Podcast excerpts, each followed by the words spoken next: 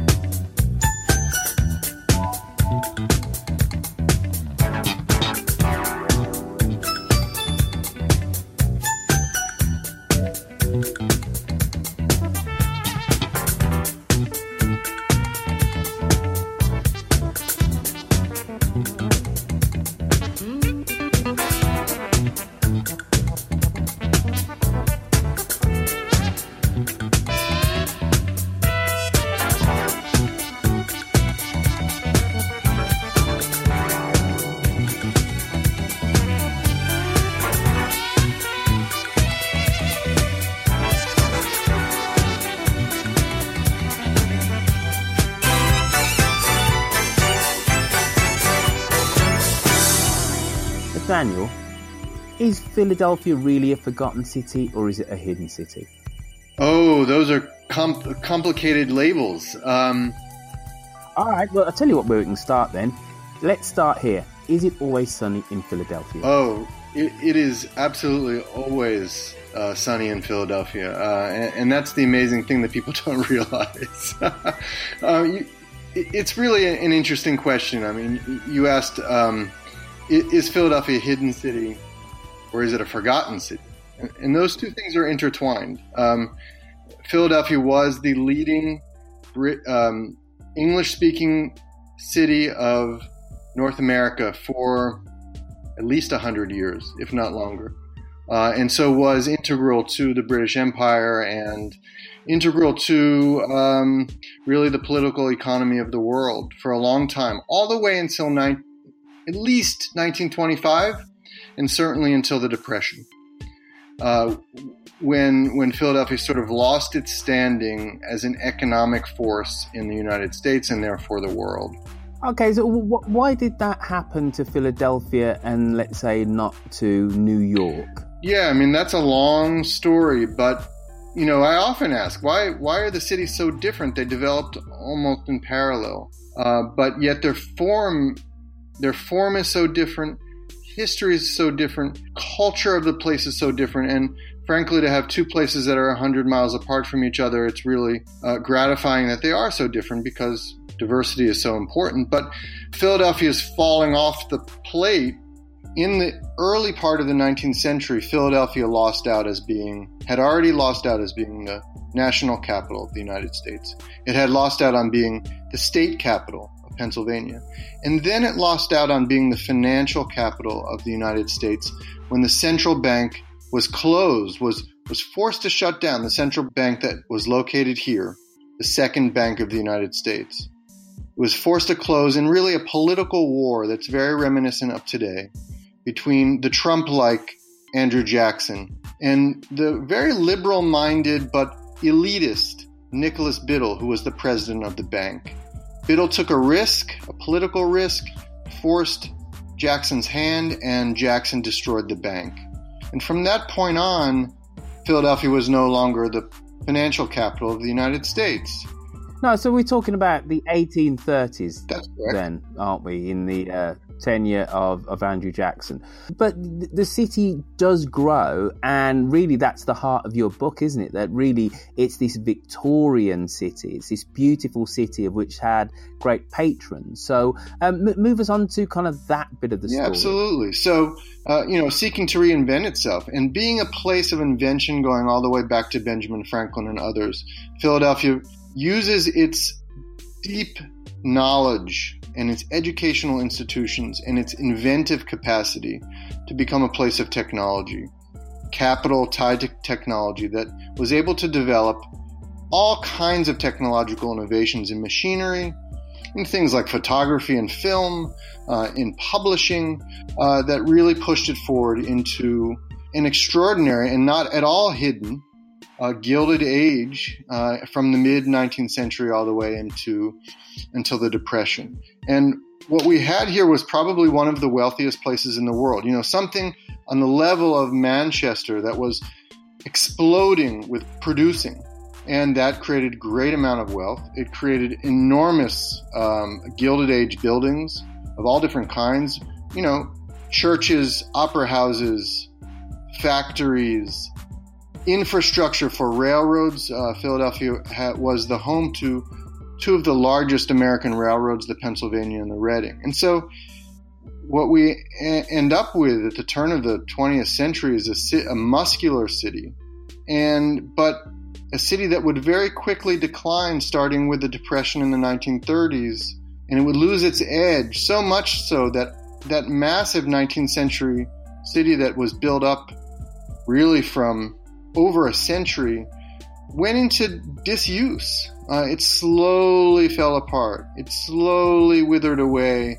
And so much so that it was then easy, say around 1950, to begin to label the city as the colonial city, the charming federal city. And that was something else. I'm going to drag you back to you talking about the fact that the city had was at the confluence of two kind of great railroads. So it was it's in, in an interesting place and we kind of hinted at this before at least i did with my question, question saying is it forgotten or hidden you know that philadelphia suffers from being um, a little bit too close to new york and a little bit too close to washington dc so in the kind of the national consciousness of america philadelphia does get a little bit forgotten but thinking about the position of the city how has race kind of impacted on it? Because obviously it's not too far from that Mason Dixon line. So tell us how race, and how that's actually shaped uh, the modern Philadelphia. Well, Philadelphia was the great, the first great black city of North America, uh, bar none. It had the the largest, wealthiest, uh, most dynamic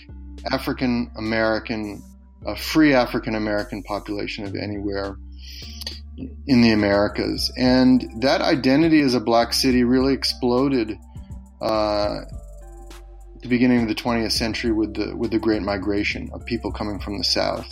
In that sense, um, Philadelphia has deeply, always deeply been characterized as a very particular kind of African American city. It has produced some of the great, greatest, some of the greatest civil rights leaders, particularly of the 19th century.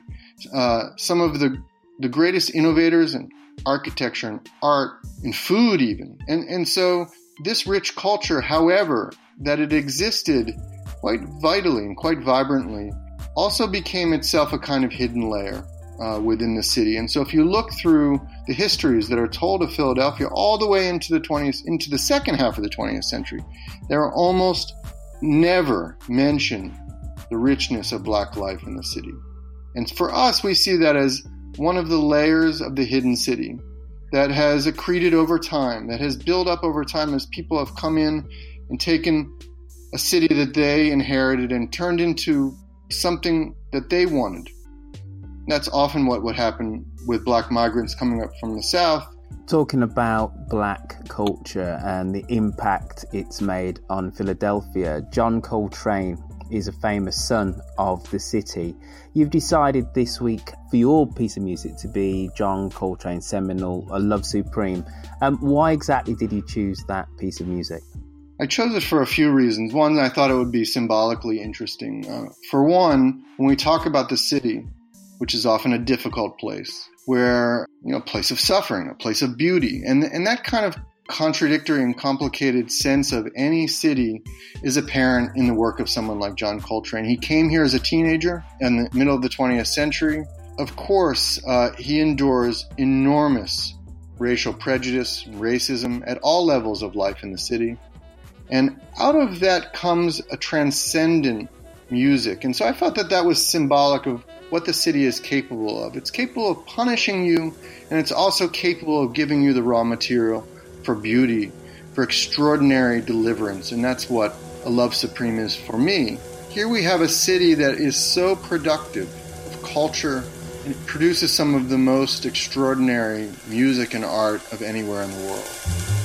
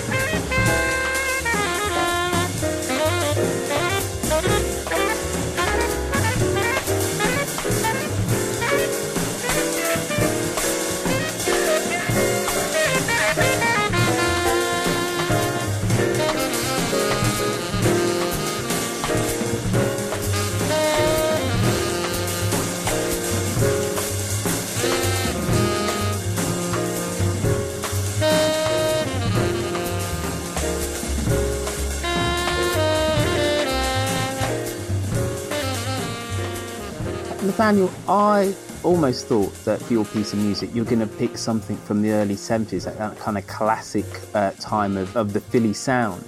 Uh, why didn't you opt for something of that era? Why didn't I? Oh, it was just a split second uh, decision.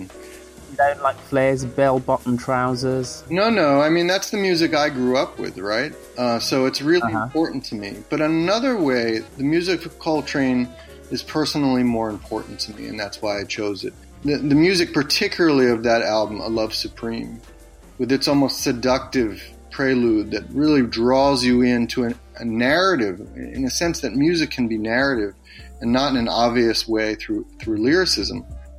That music was a kind of background for me as I came to know the city in the late 1980s. And so I, I personally identify with it and found it was a way for me to enter into a knowledge and an experience of the city. Though it was a hard choice because I love the Philly sound too. Okay. Um, you, your book talks about ruins. Um, give us some examples of this kind of breathing decay. You say it's living ruins, so it isn't necessarily a negative, but you know, let's breathe some life into this breathing decay. Absolutely. I mean, we think of uh, ruins in a traditional sense as something from the Mediterranean or Yeah, the Roman catacombs. I like some of the great pictures that you have of the, the sewers and whatever. Really rhyme with those kind of Roman Yes. catacombs. That's a really good example. And, and that's right. So we think of ruins as these kind of dead places um, that are just stones. And we have ruins like that too in urban America. Uh, we have old movie houses. Uh, we have old factories and power stations that when you enter into them, into their emptiness, into their cold, dank, and wet feeling, often there is even flora growing. You do get this kind of strange connection to time, and, and you're sort of taken out of your regular life, that you're interrupted. And, and there is something really remarkable for that mostly urban explorers experience when they break into spaces like that. In Philadelphia, we have an extraordinary range of ruins like that that are enormous and very close at hand, just because of the form the city took throughout the 19th century. But we tend to think of ruins, and we explain this in the book, a little bit differently. Because those ruins, even those ones that are in essence empty and vacant and abandoned, are also places that are the raw material of the city that might be. I like to think of the city in the present tense as a city that is in tension with its past, and confronting that past in physical and non physical ways, but also the city that's confronting its future, the city that might be. What I called in another book, the possible city. I'm sitting right now in a house that was built uh, a uh, hundred years ago for an Italian immigrant family that had a grocery store downstairs.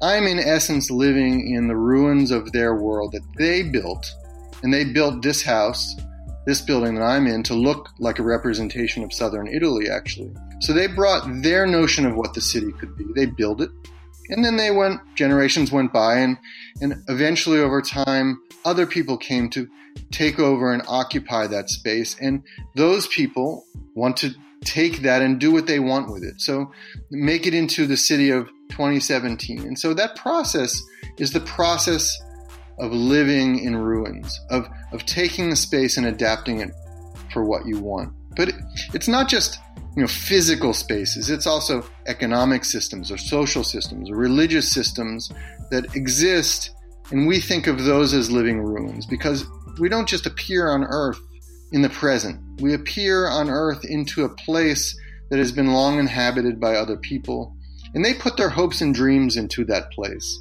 they build it in the way in, according to their notions about it before we finish up sir i have to say to you um, very simple question.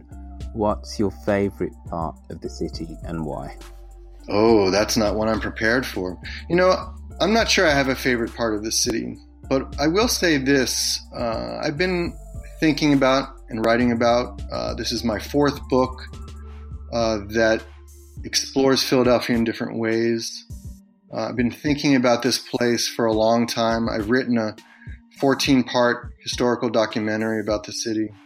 Uh, so this is a really important investigation that's about urban form, but also about literature for me. What's extraordinary is that I'm still learning it and I'm still getting a sense of what the place is like. In this book, we talk about the work of uh, Frank Taylor, who was an artist working in the late 19th century all the way until about 1920. And he, he painted lithographs and watercolors that were extraordinary compositions of the city of that time.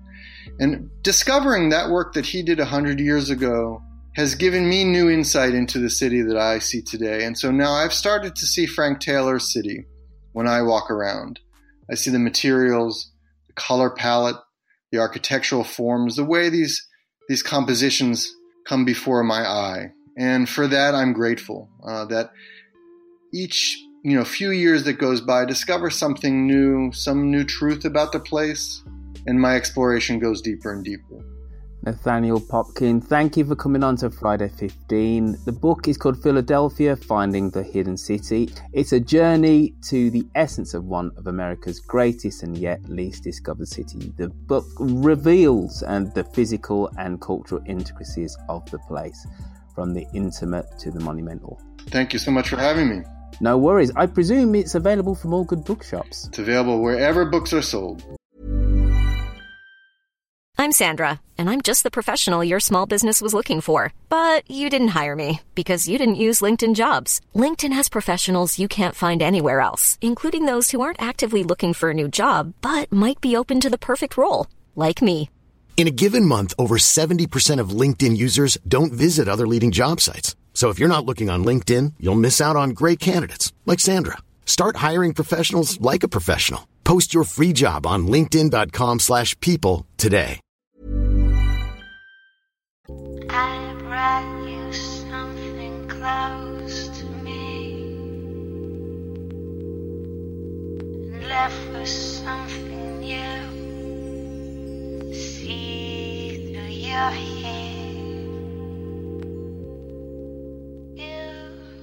Breathe is the title of the debut single by the French dance music group Tele Pop Music.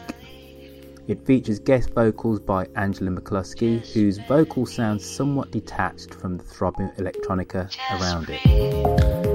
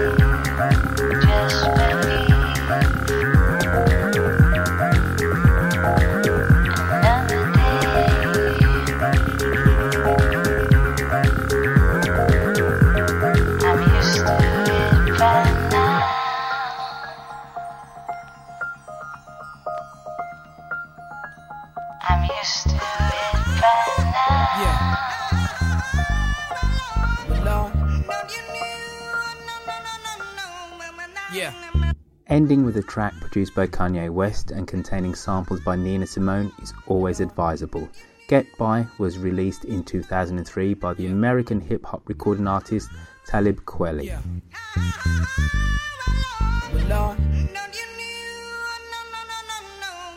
Yeah. Yeah.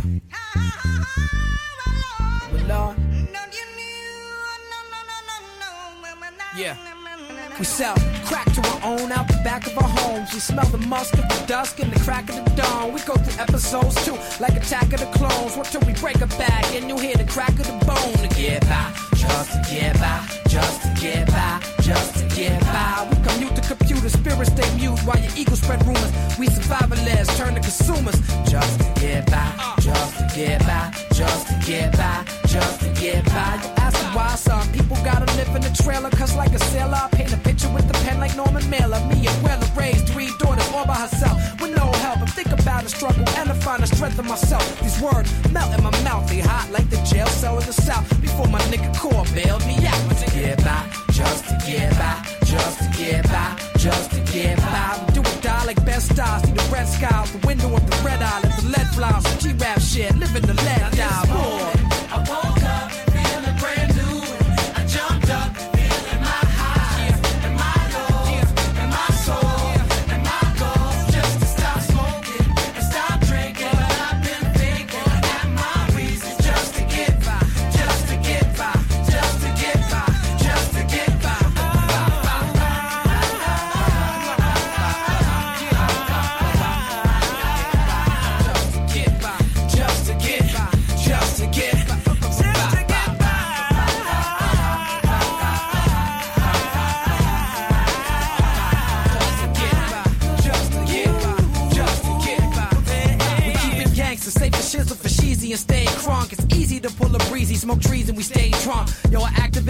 Attacking the system. The blacks and Latins in prison, numbers in prison. They victim black in the vision. Shit, and all they got is rapping to listen to. I let them know we missing you. The love is unconditional. Even when the condition is critical, when the living is miserable, your position is pivotal. I ain't bullshitting you now.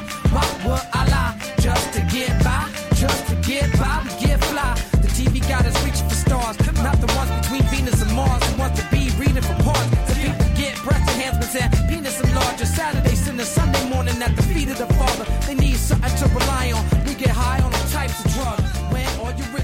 Hope you enjoyed this week's show. Don't forget you can follow the show's progress on Facebook by simply typing in Friday 15. You can also find us on Twitter where you can follow me where I'm at Roifield spelled R O I F I E L D. Now, every Thursday, you can jump onto Twitter and tweet me and nominate a song for me to put into this week's Friday 15. iTunes reviews, folks, are extremely important. They're the lifeblood of any podcast. Please go onto iTunes and write us a, a glowing review. And don't forget, finally, you can email me where I'm Roifield, spelled R O I F I E L D, at gmail.com. See you all again in seven days' time for more good music and great conversation. Hey, folks, I'm Marc Maron from the WTF Podcast, and this episode is brought to you by Kleenex Ultra Soft Tissues, your ally to help tackle your allergy symptoms this season. I love the change of seasons, but nobody loves pollen and all those other things floating in the air that make you sneeze during this nice weather. Kleenex Ultra Soft Tissues are hypoallergenic and allergist approved, so fight back against watery eyes and runny noses without worrying about irritating your skin. For this allergy season, grab Kleenex and face allergies head on.